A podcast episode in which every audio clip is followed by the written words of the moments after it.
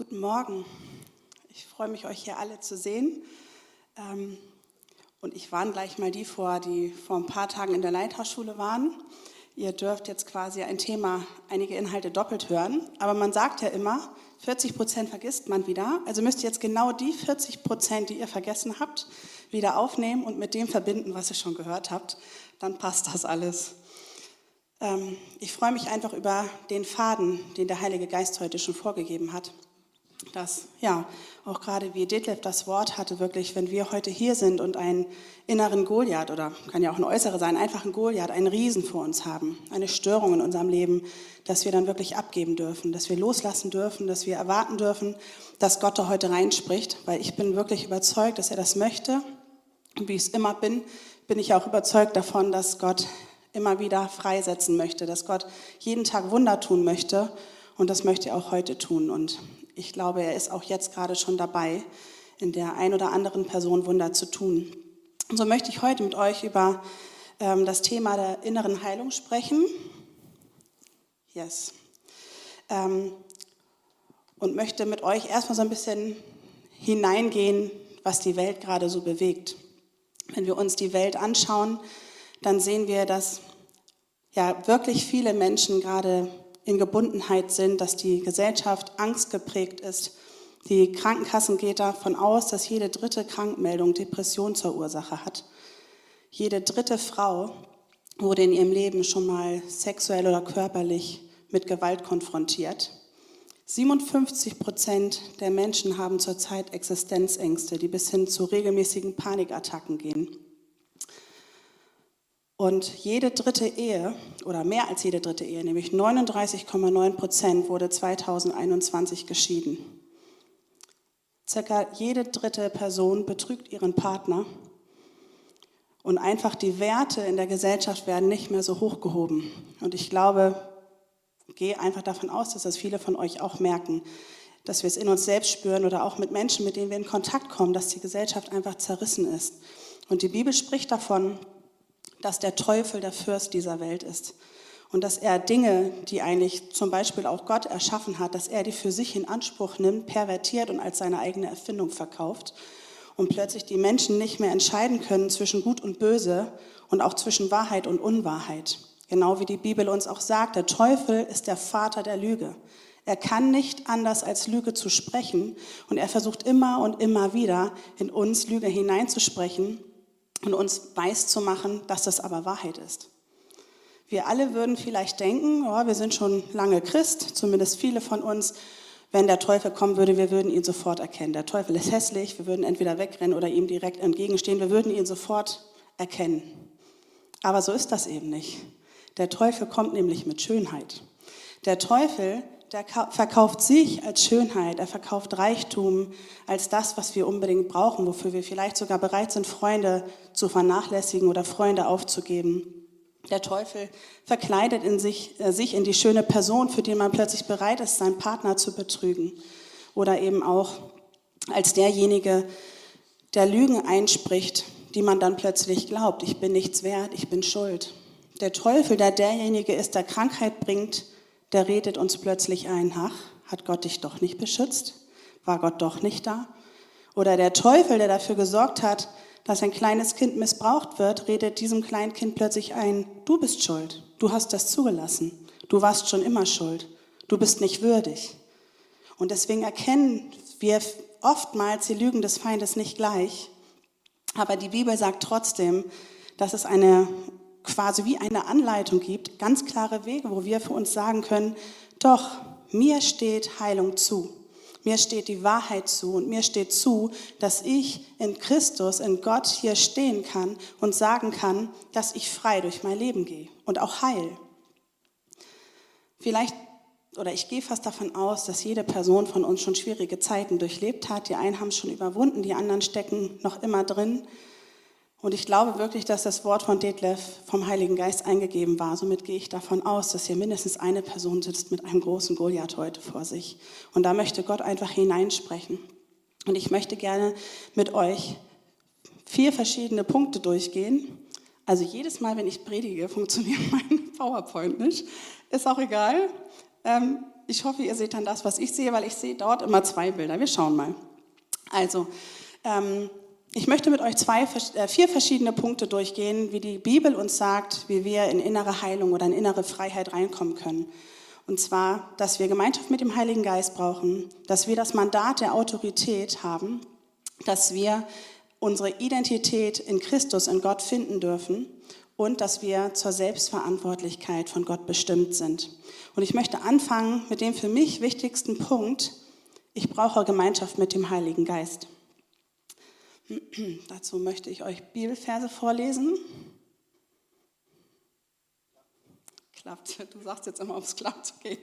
Und zwar einmal Apostelgeschichte 10, Vers 38. Jesus von Nazareth wurde von Gott mit dem Heiligen Geist gesalbt und mit Kraft erfüllt und zog dann im ganzen Land umher, tat Gutes und heilte alle, die der Teufel in seiner Gewalt hatte, denn Gott war mit ihm. Oder Lukas 4, 16 bis 21, da liest Jesus selbst die Schriftrolle vor. Der Geist Gottes ist auf mir, weil er mich gesalbt hat, den Armen frohe Botschaft zu verkündigen. Er hat mich gesandt zu heilen, die, die zerbrochenen Herzens sind, Gefangenen Befreiung zu verkünden und den Blinden, den Blinden, dass sie wieder sehend werden, Zerschlagenen Freiheit zu setzen, um zu verkündigen das Jubeljahr des Herrn. Also wenn wir uns das anschauen, dann sehen wir, dass Jesus, der als Mensch auf dieser Welt war, dass er den Heiligen Geist brauchte, dass er natürlich eigentlich Gott war, aber er ist ganz bewusst als Mensch, so wie du und ich, auf diese Welt gekommen. Und er konnte nicht oder er war nicht fähig, ohne den Heiligen Geist Wunder zu tun. Er war vom Heiligen Geist gesalbt. Er ging in der Kraft des Heiligen Geistes und in dieser Kraft weckte er Tote auf. In dieser Kraft machte er Blinde wieder sehend und in dieser Kraft trieb er Dämonen aus und sprach zu Menschen, die in Gefangenheit waren, dass sie wieder aufstehen können aus dem, wo sie sind. Das heißt im Umkehrschluss für uns, dass wir Gemeinschaft mit dem Heiligen Geist brauchen, um in Freiheit hineinzukommen. Also, ich gebe gleich auf. Lara, möchtest du übernehmen? Super, genau. Und Jesus selbst sagt in Johannes 14, Vers 12, Wahrlich, wahrlich, ich sage euch, wer an mich glaubt, der wird Werke tun, die auch ich tue, und ihr werdet größere Werke tun als diese. Also Jesus selbst ruft uns auf, dass wir, die wir an ihn glauben, seine Werke tun können und noch größere. Ich habe das schon mal gesagt, ich wüsste jetzt gar nicht genau, was größere Werke sein sollen, wenn ich ganz ehrlich bin, weil er hat Tote auferweckt, aber er sagt, in meinem Namen könnt ihr noch größere Werke tun. Wenn ich jetzt aber einen Umkehrschluss anwende und mir Jesus anschaue, der, der mein Vorbild ist, der, der vom Heiligen Geist erfüllt war, bedeutet das, ich brauche den Heiligen Geist, um mit der Autorität, in der Kraft des Heiligen Geistes die gleichen Werke zu tun, die Jesus getan hat. Und somit ist es einfach wichtig, dass wir für uns quasi als Grundvoraussetzung klar haben, dass wir den Heiligen Geist benötigen, dass wir ihn nicht kleiner machen, als er ist. Also die Bibel spricht da von ihm als Atem, als Ruach, als Feuer, als tosende, tosendes Brausen der Wellen, all diese Dinge. Aber das sind nur, ist so, wie er wirkt. Er ist Gott, er ist eine Person und er, der Gott ist, er lebt in uns. Also er will nicht einfach nur hier wirken, er will sich nicht einfach nur bewegen hier, er möchte in uns leben. Er möchte hier heute nicht Gast sein, sondern er möchte der sein oder er ist derjenige, der immer hier ist und der nicht als Gast wirkt, sondern als der Gott, der hier heute freisetzen möchte, der sich hier wohlfühlen soll. Aber er ist eben auch ein Gentleman. Er fragt, bist du bereit, mich in dein Leben zu lassen? Bist du bereit, die Kontrolle abzugeben, damit ich wirken darf? Bist du bereit, mir zu vertrauen? Und bist du vielleicht auch bereit, mit mir gemeinsam Schritte zu gehen und Dinge zu verändern? Also das ist quasi unsere Grundvoraussetzung. Wir erlauben dem Heiligen Geist in unserem Leben zu wirken. Und wir erlauben ihm nicht nur in uns zu wirken, sondern wir leben mit ihm, wir sind in Gemeinschaft mit ihm, wir gehen eine Beziehung an. Wir wollen, dass er der Liebhaber unserer Seelen ist. Die Bibel sagt auch in 1. Korinther 3, Vers 17, da wo der Geist des Herrn ist, da ist Freiheit. Und wir wollen diese Freiheit, die wollen wir erleben, die wollen wir transportieren, die wollen wir in die Gesellschaft hineinbringen. Also der erste Punkt, wie komme ich in innere Heilung hinein oder auch wie kann ich in innerer Heilung, in Freiheit weiterleben, ist, ich habe Gemeinschaft mit dem Heiligen Geist. Der zweite Punkt ist, ich kenne meine Identität in Gott. Meine Identität in Gott, die wird auch immer wieder durch den Heiligen Geist in uns offenbar gemacht. Also wir werden immer wieder daran erinnert. Er kann uns immer wieder sagen, wenn Lügen kommen, nein, deine Identität ist diese und jene. In 1. Mose 1, Vers 31 sagte Gott als Dreieinigkeit, lasst uns den Menschen machen, nach unserem Bild, uns gleich. Und als er uns erschaffen hat, da befand er das quasi mit dem Prädikat sehr gut. In uns war keine Scham oder in dem Menschen war keine Scham, es war keine Krankheit, es war keine Traurigkeit, es war keine innere Zerrissenheit. Es war sehr gut. Wir waren oder sind nach seinem Willen. Und erst später, nach dem Sündenfall, wir lesen davon auch in 1. Mose 28, Vers 15 und folgende, da wird Krankheit, Scham, Gebundenheit, Zerrissenheit, das wird als Fluch bezeichnet. Fluch, der vom Bösen kommt. Das ist nicht das, was Gott für uns erschaffen hat. Und deswegen dürfen wir davon ausgehen, und so heißt es auch immer wieder in der Bibel, dass Gott für uns als Erschaffung und als Grunderschaffung Freiheit gewählt hat. Dass er gewählt hat, dass wir gesund durch diese Welt gehen und dass das Böse, das uns manchmal gefangen hat, ein Fluch ist, dem wir aber nicht unterstehen sollen, sondern wo wir gegen angehen dürfen. Ich möchte mir einmal mit euch anschauen, was die Bibel in Bezug auf unser Wohlergehen sagt. In 2. Mose 15, Vers 26 steht, denn ich bin der Herr dein Gott, der dich heilt. Oder auch 2. Mose 13, Vers 25, und ich werde alle Krankheit aus deiner Mitte entfernen. In Offenbarung, und Gott selbst wird bei ihnen sein. Dann wird er jede Träne abwischen von ihren Augen. Der Tod wird nicht mehr sein. Keine Trauer, kein Geschrei, kein Schmerz wird sein, denn das Erste ist vergangen. In Johannes 10, Vers 10 steht, der Dieb kommt nur, um zu stehlen und zu schlachten und zu verderben. Ich bin gekommen, damit sie Leben haben und es im Überfluss haben. Nochmal Lukas 9, Vers 11. Und die, die Heilung brauchten, machte er gesund. Also der Dieb, der Teufel, sein Herr, sein Gefolge, der kommt, um zu stehlen, zu schlachten und zu verderben. Aber Jesus sagt eben ganz klar, ich bin gekommen, um Freiheit, um Heilung zu bringen. Und wir dürfen das erwarten, weil wir in der Kraft des Heiligen Geistes wie er gehen dürfen. Wir dürfen erwarten, dass wenn wir Gottes oder unsere Identität in Gott kennen, dass wir genauso geheilt durch diese Welt gehen dürfen, dass wir in Freiheit leben dürfen. Ich könnte euch jetzt wahrscheinlich 100 Sachen aufzählen, was bedeutet, in seiner Identität zu leben. Ich habe auch einige aufgeschrieben und ich pick mir da jetzt einige von raus. Und zwar heißt, wenn ich meine Identität in Gott kenne oder wenn ich weiß, wer ich in Gott bin, dann heißt das, dass ich weiß, was Jesu Tod für mich bedeutet, wie wir hier heute auch mit dem Abendmahl quasi proklamiert haben. Denn das, was für uns zum Fluch geworden ist, wo der Teufel ja uns quasi unter seine Knechtschaft setzen will, das hat Jesus auf sich genommen. Die Bibel sagt, Jesus wurde zum Fluch für uns. Er hat den Fluch von uns genommen. Und wir dürfen, weil er unsere Gerechtigkeit ist, als Gerechtigkeit hier stehen und sagen, nein, ich habe das Recht, weil Jesus für mich gestorben ist, dass ich geheilt werde, dass ich geheilt bin, dass ich frei bin, dass ich in seiner Freiheit leben darf. Die Bibel sagt, dass Gott uns befähigt, auf Schlangen und Skorpione zu treten. Das heißt, dass wir befähigt sind, auf das Heer des Satans zu treten. Denn Schlangen und Skorpione steht hier für das Heer des Teufels. Wir dürfen Segnungen des Himmels ergreifen als seine Erben. Ich darf für mich wissen, du darfst wissen, dass wir Gottes Freund sind, so wie Abraham Gottes Freund war. Gott hat richtig mit Abraham diskutiert und quasi mit ihm ist er in Austausch gegangen, als es um Sodom und Gomorra ging. Da hat er Abraham gefragt, Abraham, was denkst du? Also er hat Abraham nach seiner Meinung gefragt und Abraham hat sogar dafür gesorgt, dass Gott ein Stück weit von seinem Plan abgewichen ist oder sozusagen Abraham hinein hat sprechen lassen. Und das möchte er auch von uns. Er möchte, dass wir als Freunde mit ihnen in einen Austausch gehen, dass wir dass er uns quasi teilhaben lässt an seinem Plan, teilhaben lässt an seinen Gedanken, dass wir da auch reinsprechen dürfen. Wir dürfen wissen, wenn wir unsere Identität kennen, dass wir Kinder Gottes sind und dass Gott der Vater der Liebe ist. Ich darf wissen, dass ich eine Dienerin bin, ihm nahe zu sein und um sein Wesen nach außen zu transportieren.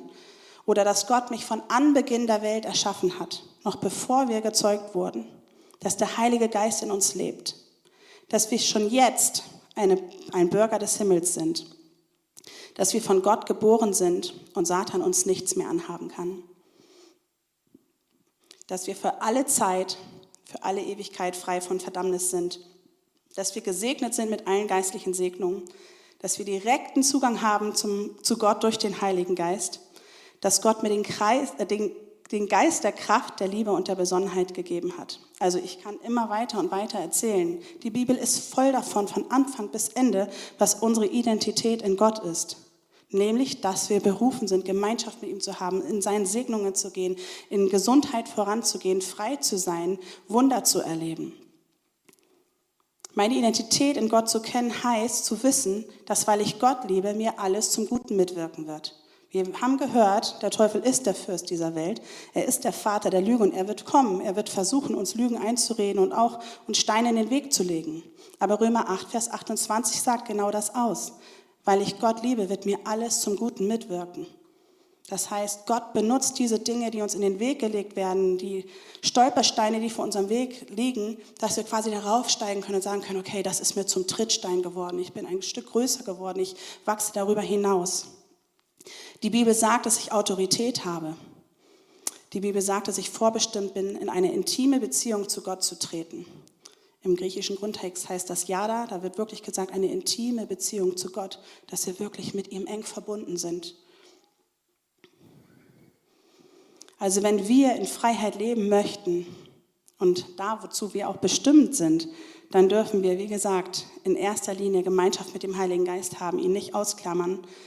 Wir dürfen in unsere Identität als Christen hineinsteigern. Für mich ist da ein Vorbild immer Paulus.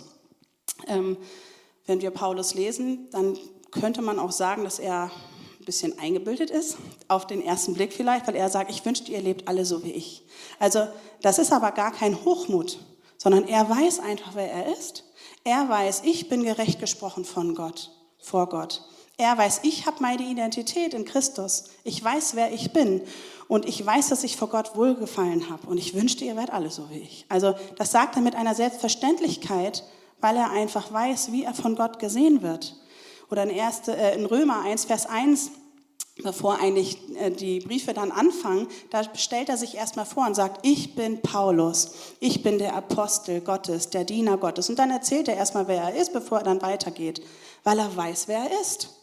Also wir dürfen uns ein Standing haben, wirklich zu sagen, okay, und ich stehe hier, ich bringe euch heute das Evangelium, weil ich weiß, dass ich dazu befähigt bin im Namen Jesus. Fühlt sich erstmal komisch an, weil wir uns immer nicht so darstellen wollen und darum geht es auch überhaupt nicht, sondern es geht darum zu wissen, wer wir in Christus sind darum zu wissen, welche Autorität wir im Heiligen Geist übergeben bekommen haben. Weil der Heilige Geist eben der war, durch den Jesus befähigt wurde, die Toten auferstehen zu lassen. Und wir sollen die gleichen Dinge tun, die er getan hat und noch größere. Also, nochmal, ich wiederhole das immer und immer wieder. Gemeinschaft mit dem Heiligen Geist, unsere Identität in Gott kennen. Und als drittes, das, was wir auch schon gehört haben, dass wir die Autorität, die Gott uns zugesprochen hat, für uns auch annehmen.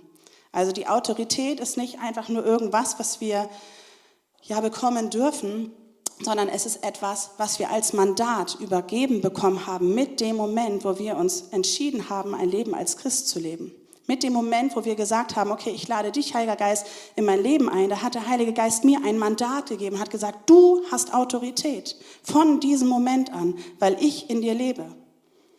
Du hast die Autorität, auf Schlangen und Skorpione zu sprechen. Du hast die Autorität für dein Leben selbst zu sagen, okay, Geist der Angst, weiche von mir. So wie Jesus das mal gesagt hat, als jemand zu ihm sprach, der gesagt hat, Teufel, tritt hinter mich. Der hat sich nichts mehr gefallen lassen, was, den, was der Teufel ihm einreden wollte, wo er Verwirrung stiften wollte. Und das dürfen wir für uns auch. Ich möchte darüber mit euch Epheser 6, Vers 10 bis 11 lesen, die Waffenrüstung Gottes. Ihr kennt das sicherlich, aber das kann man nicht so oft lesen. Nun noch ein letztes. Lasst euch von Gott, noch, Entschuldigung, lasst euch von Herrn, vom Herrn Kraft geben. Lasst euch stärken durch seine gewaltige Macht. Legt die Rüstung an, die Gott für euch bereithält. Ergreift alle seine Waffen. Damit werdet ihr in der Lage sein, den heimtückischen Angriffen des Teufels standzuhalten. Denn unser Kampf richtet sich nicht gegen Wesen von Fleisch und Blut, sondern gegen die Mächte der Gewalten der Finsternis, die über die Erde herrschen, gegen das Heer der Geister in der unsichtbaren Welt, die hinter allem Bösen stehen, die hinter allem Bösen stehen. Also Gott steht niemals hinter allem Bösen. Das ist der Teufel, der hinter allem Bösen steht.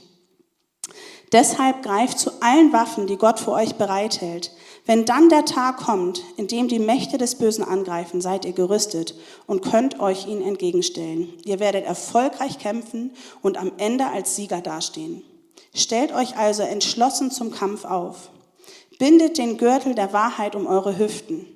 Legt den Brustpanzer der Gerechtigkeit an und tragt an den Füßen das Schuhwerk der Bereitschaft, das Evangelium des Friedens zu verbreiten. Zusätzlich zu all dem ergreift den Schild des Glaubens, mit dem ihr jeden Brandpfeil unschädlich machen könnt, den der Böse gegen euch abschießt. Setzt den Helm der Rettung auf und greift zu dem Schwert, das der Heilige Geist euch gibt. Dieses Schwert ist das Wort Gottes. Das ist mega. Also es sagt zwar ganz klar, und das beschönigt die Bibel nicht, dass wir in dieser gefallenen Welt leben und dass der Teufel hier sein Unwesen treibt. Das sagt die Bibel aber nicht, um uns Angst zu machen, sondern weil sie sagt, und ihr könnt dagegen bestehen. Ich gebe euch die Waffenrüstung. Und ihr könnt das. Ihr müsst nicht das irgendwie durch dieses Leben schaffen. Und wenn ihr einmal im Himmel seid, dann habt ihr endlich alles hinter euch, sondern ihr dürft in diesen Segnungen des Himmels hier leben. Und zwar in Freiheit. Wenn wir uns einmal anschauen, was genau da steht. Die Bibel spricht vom Gürtel der Wahrheit. Das heißt, ich kenne meine Identität. Wenn der Teufel mal wiederkommt und mir Lügen einzusprechen, nein, du bist nichts wert, du schaffst das nicht, du hast keine Autorität, dann kleide ich mir die Wahrheit um. Dann gürtel ich mich damit. Die haben ja hier auch so eine, ich weiß gar nicht, wie das heißt, was sie da hängen haben. Aber er kann keinen Tiefschlag versetzen weil ich in Wahrheit gegründet bin. Das ist meine Abwehr. Nein, ich kenne meine Identität. Oder der Schild des Glaubens. Wenn vielleicht vermeintlich nichts passiert im ersten Moment, das haben wir auch bei vielen Menschen aus der Bibel schon gelesen, die beteten und im ersten Moment geschah erstmal gar nichts und das sah danach aus, als wenn Gott keine Kraft hat vielleicht oder als wenn der Teufel stärker ist. Aber dann nehme ich mein Schild des Glaubens und sage, nein, ich lebe nicht nur in dem, was ich sehe, sondern ich lebe im Glauben. Gibt es ja dieses schöne Lied, ähm, We live by faith and not by sight. Ich finde, das sagt so viel aus. Wir leben im Glauben. Und selbst wenn die Zeichen vielleicht erst folgen, also auch das ist unsere Abwehr, wenn ein Brandpfeil des Bösen kommt.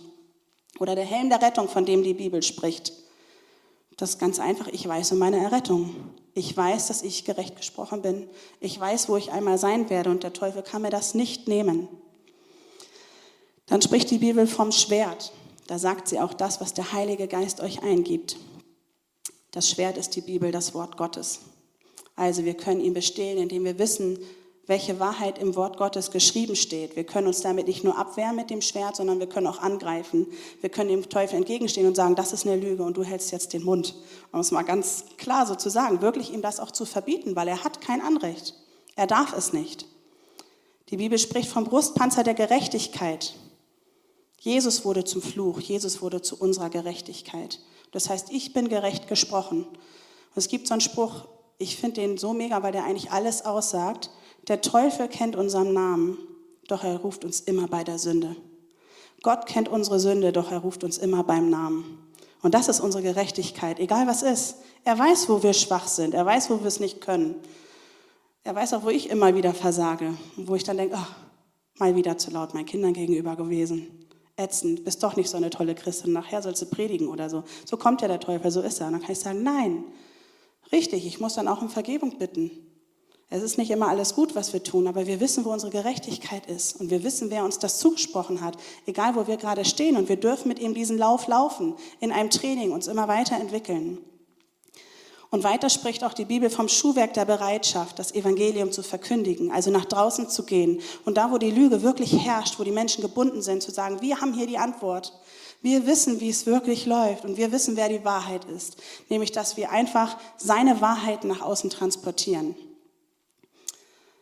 All das ist unsere Waffenrüstung, gegen die wir oder die wir nutzen können, um gegen die Tücken des Feindes zu bestehen. Und ein Vers später, das finde ich so mega, da spricht die Bibel über das Gebet.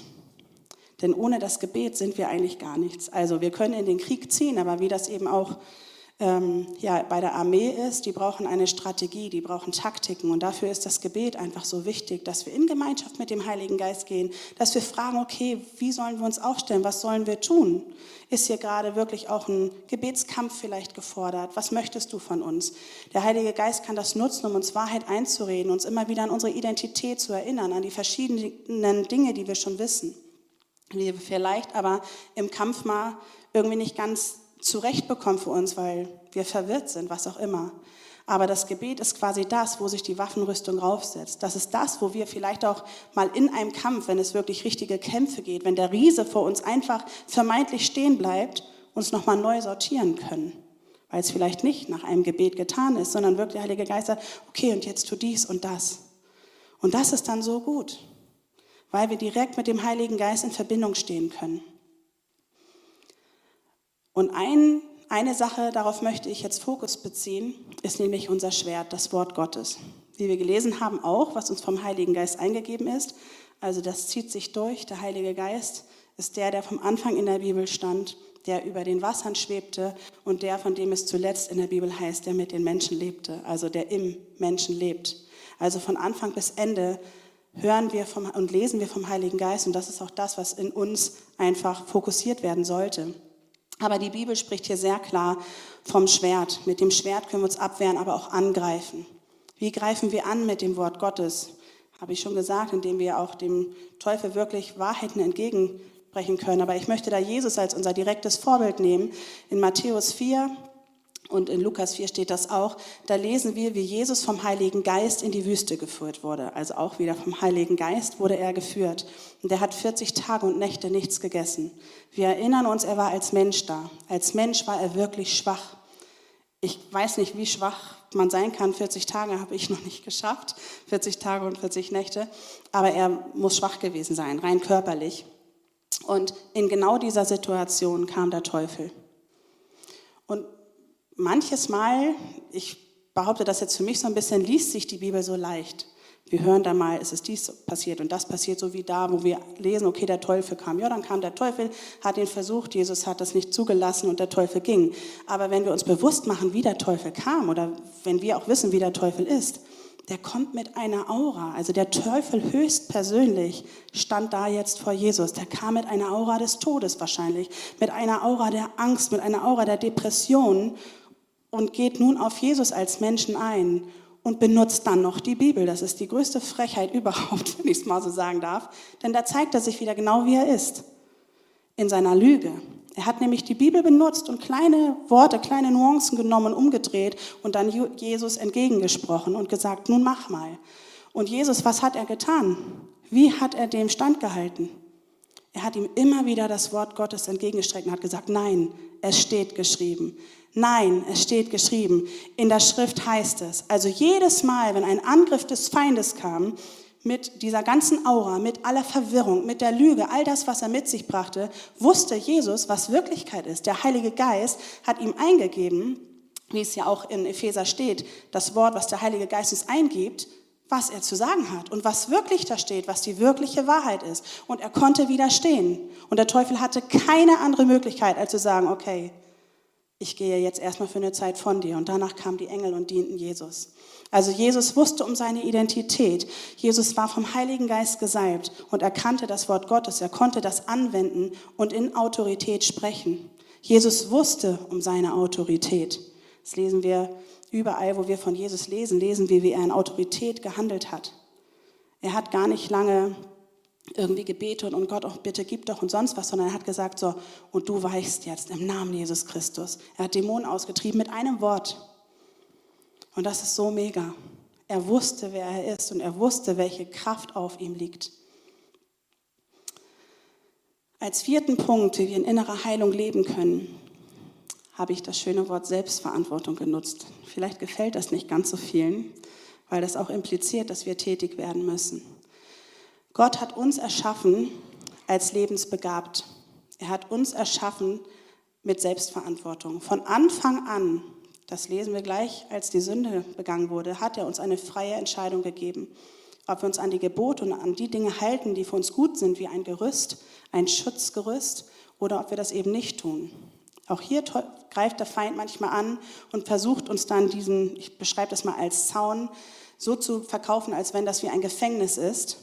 Aber eigentlich ist es ein Gerüst des Schutzes, damit wir nicht über den Zaun fallen und in die Klippen runterstürzen. Also auch da möchte er verführen. Aber Gott hat von Anfang an gesagt, du bist selbst verantwortlich. Ich weiß, dass du lebensbegabt bist, weil ich habe dich lebensbegabt erschaffen. Und ich gebe dir die Freiheit, Entscheidungen zu treffen. Und das Gute ist, wenn wir Entscheidungen mit ihm gemeinsam treffen, selbst wenn wir manchmal vielleicht Angst haben, oh, und was ist, wenn die jetzt doch falsch ist, aber ich habe darum gebetet, ich mache es mit Gott zusammen, dann wird er in seiner Gnade mit uns gehen und er wird immer was Gutes draus machen, wenn wir es mit ihm zusammen tun. Aber er lässt uns eben auch die freie Wahl. Und eines der größten Konsequenzen, das kennen wir, Himmel oder Hölle. Und das können wir nicht ausklammern. Er lässt uns die Wahl. Er lässt uns die Selbstverantwortung. Und die nimmt er uns nicht ab. Das macht er, weil er uns liebt, weil er keine Roboter erschaffen möchte, sondern weil er möchte, dass wir gerne mit ihm Gemeinschaft haben, weil er möchte, dass wir erkennen, was er für uns hat, welcher Schutz dahinter steht, welche Beziehung wir zu ihm führen können und dass wir ihm vertrauen, wenn er bestimmte Gebote für uns gibt. Also in dieser Selbstverantwortung darf ich dann für mich entscheiden zu überwinden. Die ganze Bibel ist voll davon. Eines meiner Vorbilder, das wissen viele von euch, ist Daniel, der wirklich für sich immer wieder neu entschieden hat, der mit knapp zehn Jahren entführt wurde an den Königshof. Er durfte nicht mehr ähm, in seinem Land bleiben. Also er wurde von seinen Eltern entrissen, ähm, musste die verlassen. Er musste seinen Glauben aufgeben. Er musste oder wurde mehrmals fast getötet. Und er hat sich immer und immer wieder entschieden zu sagen, nein, ich bin ein Überwinder. Ich lebe im Glauben. Das war auch eines seiner, seiner Taktiken, im Krieg zu widerstehen. Er hat geglaubt, auch bei den Sachen, die er nicht sah. Als er in den Feuerofen geworfen wurde, konnte er nicht sehen, was da gleich passiert. Also die Menschen, die ihn zum Feuerofen getragen haben, die sind auf dem Weg dahin, als sie ihn dahin getragen haben, sind die gestorben teilweise, weil das so heiß war. Da musste Daniel im Glauben leben. Als ihm verboten wurde zu beten, da hat er für sich entschieden, nein, er betet doch. Aber er hat sich dabei nicht verändert, sondern er hat immer bei offenem Fenster gebetet.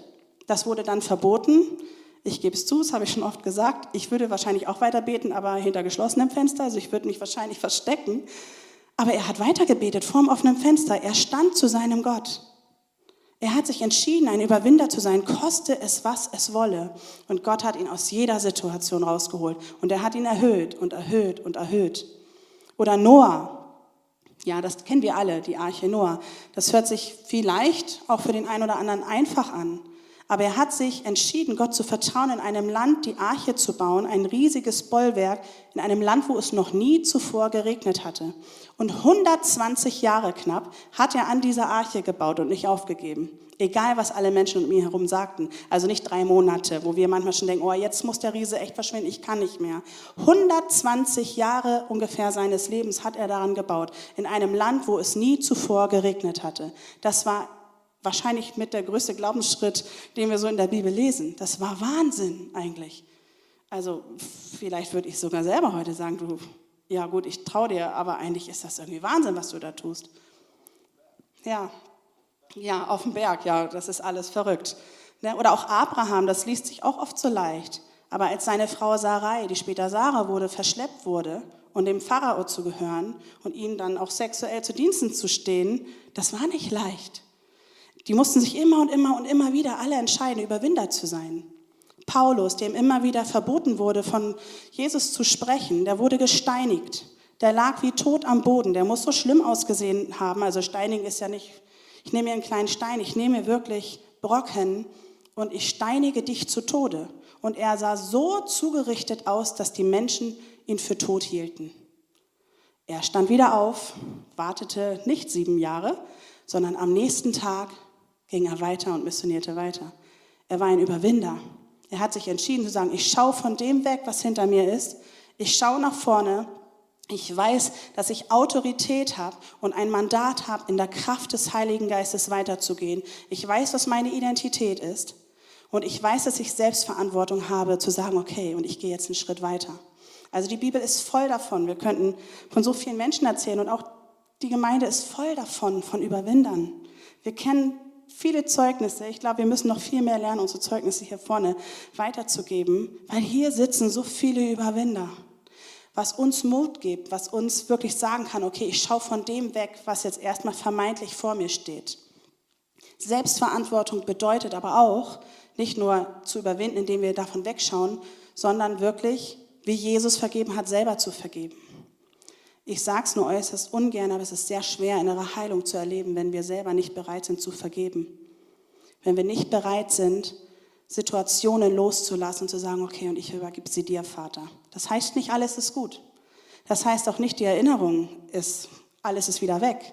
Oder dass wir uns dann sofort perfekt fühlen. Aber es heißt, ich vertraue dem, der mich befähigt. Ich vertraue dem Heiligen Geist. Ich vertraue Jesus, der dafür zum Fluch geworden ist, dass du dich dessen annimmst. und dass du der Richter bist und nicht mehr ich. Ich möchte nicht urteilen. Es bedeutet, dass ich aus der Problemsituation aufstehe, wie wir eben schon gehört haben, ein Überwinder zu sein. Es bedeutet, dass ich ein Täter des Wortes werde, dass ich mich an das halte, was die Bibel mir vorgibt, zu meinem Schutz und aus Liebe zu meinem Vater. Das heißt auch, dass ich mich voll auf den Heiligen Geist ausrichte und ihn frage, was hast du mir zu sagen? Ich möchte dich hören, ich möchte dir zuhören und ich möchte auf dich hören, ich möchte dir gehorchen, wenn du mir was sagst. Weiter heißt es auch, haben wir schon gelesen oder gesehen, dass wir das Wort Gottes lesen, dass wir uns darauf berufen können. Und das ist manches Mal anstrengend, das weiß ich. Aber wir können das Wort Gottes inzwischen auch hören durch Hörbibel oder durch Predigen. Aber es ist einfach wichtig und da kommen wir nicht drum herum zu sagen, okay, und regelmäßig setze ich mich hin, ich lese die Bibel. Das ist meine Selbstverantwortung. Und wenn ich nicht kann, ich muss nicht sieben Kapitel jeden Tag lesen. Ich kann auch einen Vers lesen und einfach sagen, oh, Heiliger Geist, ich bitte dich, dass du mir dabei hilfst, dass du heute zu mir sprichst. Und dann, wie wir auch in Epheser gelesen haben, ist es wichtig, dass wir beten, dass wir in Gemeinschaft mit Gott kommen, dass wir ihn fragen, was er uns zu sagen hat. In Johannes 8, Vers 11 lesen wir von Jesus, wie die Pharisäer eine Ehebrecherin zu ihm bringen. Und damals wurde das mit dem Tod bestraft, mit einer Steinigung. Und sie gehen dann ins Gespräch und Jesus bringt dann die Pharisäer dazu, alle Steine abzulegen und zu gehen. Und dann steht er ganz alleine mit dieser Ehebrecherin da, die nackt auf diesen, völlig schambehaftet, auf diesen, ja, keine Ahnung, was ist, Marktplatz oder was auch immer das war, stand. Und er guckt sie an, er sieht die, die ganze Scham und er sieht, sie ist fast daran zerbrochen, an dem, was sie getan hat. Und er sagt eine Sache, gehe hin und sündige nicht mehr. Er wusste, dass er das nächste Mal nicht mehr da sein kann, vielleicht, wenn sie sowas wieder tun würde weil er konnte nur zu einer, an einem Ort zur gleichen Zeit sein, anders als der Heilige Geist heute. Aber er sagt, gehe hin und sündige nicht mehr, veränder dein Leben. Vertrau mir, du brauchst das. Geh nicht mehr die gleichen Wege zurück.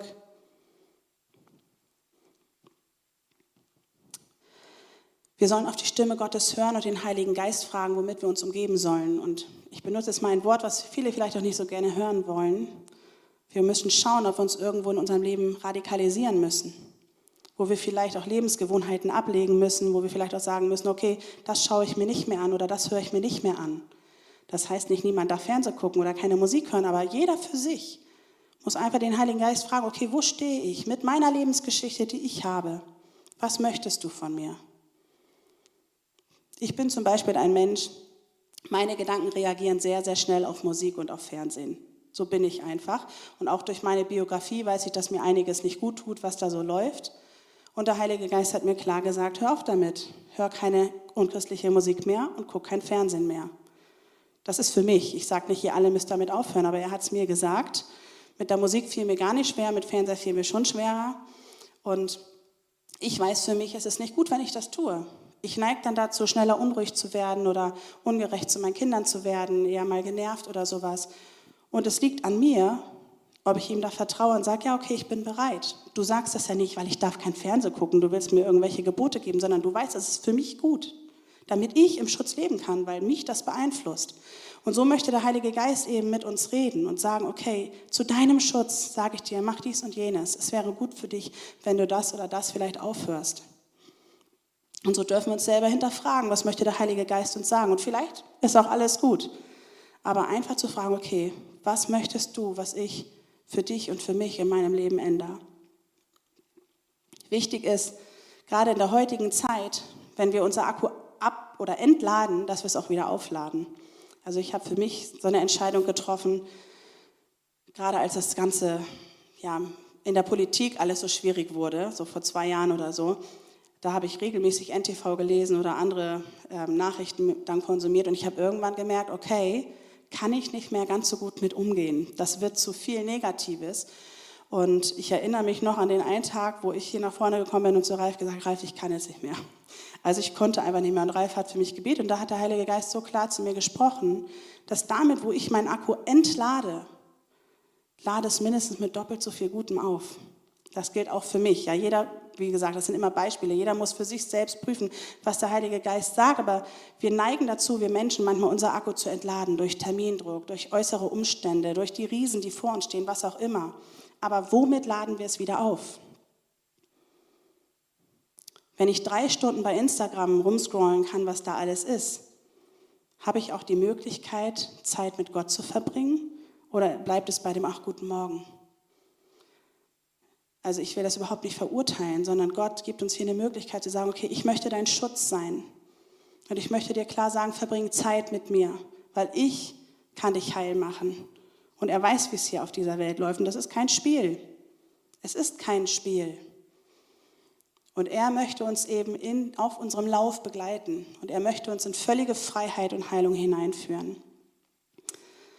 Vielleicht müssen wir auch die Prägung, die wir gelernt haben durch Menschen, die das auf uns gelegt haben oder durch Situationen, einfach umtrainieren. Dafür haben wir Sozo, Seelsorge, Coaching, all das. Also wir haben ja viele Hilfsmittel, die auch hier im Reich Gottes uns zur Verfügung stehen. Aber das Wichtigste ist unsere Berufung, unsere tägliche Berufung, Gemeinschaft mit Gott zu haben, mit dem Heiligen Geist, in seiner Wahrheit zu gehen, sein Wort uns eingeben zu lassen, ihn zu fragen, ihn, nach ihm zu zu bitten, auf ihn zu hören, was er uns eingeben möchte und was er uns sagt, darauf auch zu reagieren. Und so möchte ich uns für heute wirklich einladen. Nachher wird das Segnungsteam nochmal vorne stehen dass wenn du spürst, du hast einen Riesen in deinem Leben oder du hast irgendwelche Störfaktoren in deinem Leben, wo du selber nicht rauskommst, dass du sagst, okay, ich entscheide mich heute wirklich. Ich lade den Heiligen Geist ganz neu in mein Leben ein. Ich rüste mich oder richte mich neu nach ihm auf. Ich entscheide mich, meine Identität in Gott anzunehmen. Ich entscheide mich im Namen Jesus, in der Kraft des Heiligen Geistes von heute an ein Überwinder, eine Überwinderin zu werden.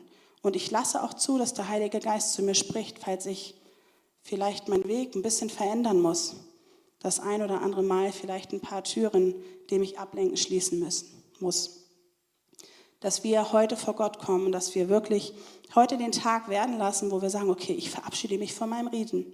In meiner Autorität, die mir zur Verfügung steht, zu sagen, okay, du hast kein Anrecht mehr, ich schließe diese Tür jetzt. Das können wir selber für uns tun. Das ist kein Riesenbollwerk, sondern wir dürfen da hineinsprechen, wir dürfen loslassen, wir dürfen Freiheit ergreifen. Yes. Ich bete noch einmal und dann wahrscheinlich gibt es noch mal ein Lied, ne? Vorher? Ja, wir haben entschieden, ja. Okay. Heiliger Geist, ich danke dir, dass du da bist. Und ich danke dir, dass du ein Gott bist, der freisetzt. Ich danke dir, dass du ein Gott der Wahrheit bist und der Gnade bist. Und ich danke dir, dass du ja wirklich immer wieder mit uns gehst und dass du uns immer wieder in deiner Liebe erinnerst, Zeit mit dir zu verbringen aber dass alles, was du für uns im Sinn hast, wirklich Schutz ist und Gemeinschaft, weil wir dir wichtig sind. Und Heiliger Geist, wir wollen uns wirklich in aller Ernsthaftigkeit zu dir ausstrecken. Du sollst hier wirklich kein Gast sein, sondern du sollst der Fokus sein. Du sollst derjenige sein, nach dem ja, wir einfach uns zehren, wonach wir Hunger haben und du sollst dich frei hier bewegen können. Heiliger Geist, ich lade dich ein, dich wirklich frei zu bewegen dass du ja wirklich deine Ordnung Gottes wiederherstellst, wo Unordnung im Leben entstanden ist. Und ich danke dir, dass wir unsere Kontrolle an dich abgeben dürfen. Das wollen wir jetzt tun, wirklich dir die Kontrolle für unser Leben zu übergeben, immer und immer wieder neu. Und es tut mir leid, ja, wo ich zu wenig Zeit mit dir verbracht habe, mich zu wenig nach dir ausgestreckt habe. Ich möchte das ändern. Wir wollen wirklich in deine Gegenwart eintreten, Heiliger Geist, dass du uns mehr und mehr veränderst dass du Freiheit bringst, dass wir diese größeren Werke, von denen Jesus spricht, dass wir sie kennenlernen dürfen. Ich bitte dich, Heiliger Geist, dass du zu uns sprichst und uns Offenbarungen, Worte der Erkenntnisse gibst, wie wir in diese Autorität eintreten können. Sprich du jetzt in unser Leben hinein, wo du vielleicht von uns auch ja, etwas erwartest oder wo du uns Wahrheiten zusprechen möchtest, wo die Lüge vorher zu laut war. Wir machen uns auf für dich. Wirke du, Heiliger Geist. Wirke du und bewege du dich. Wir wollen dich erleben. Amen.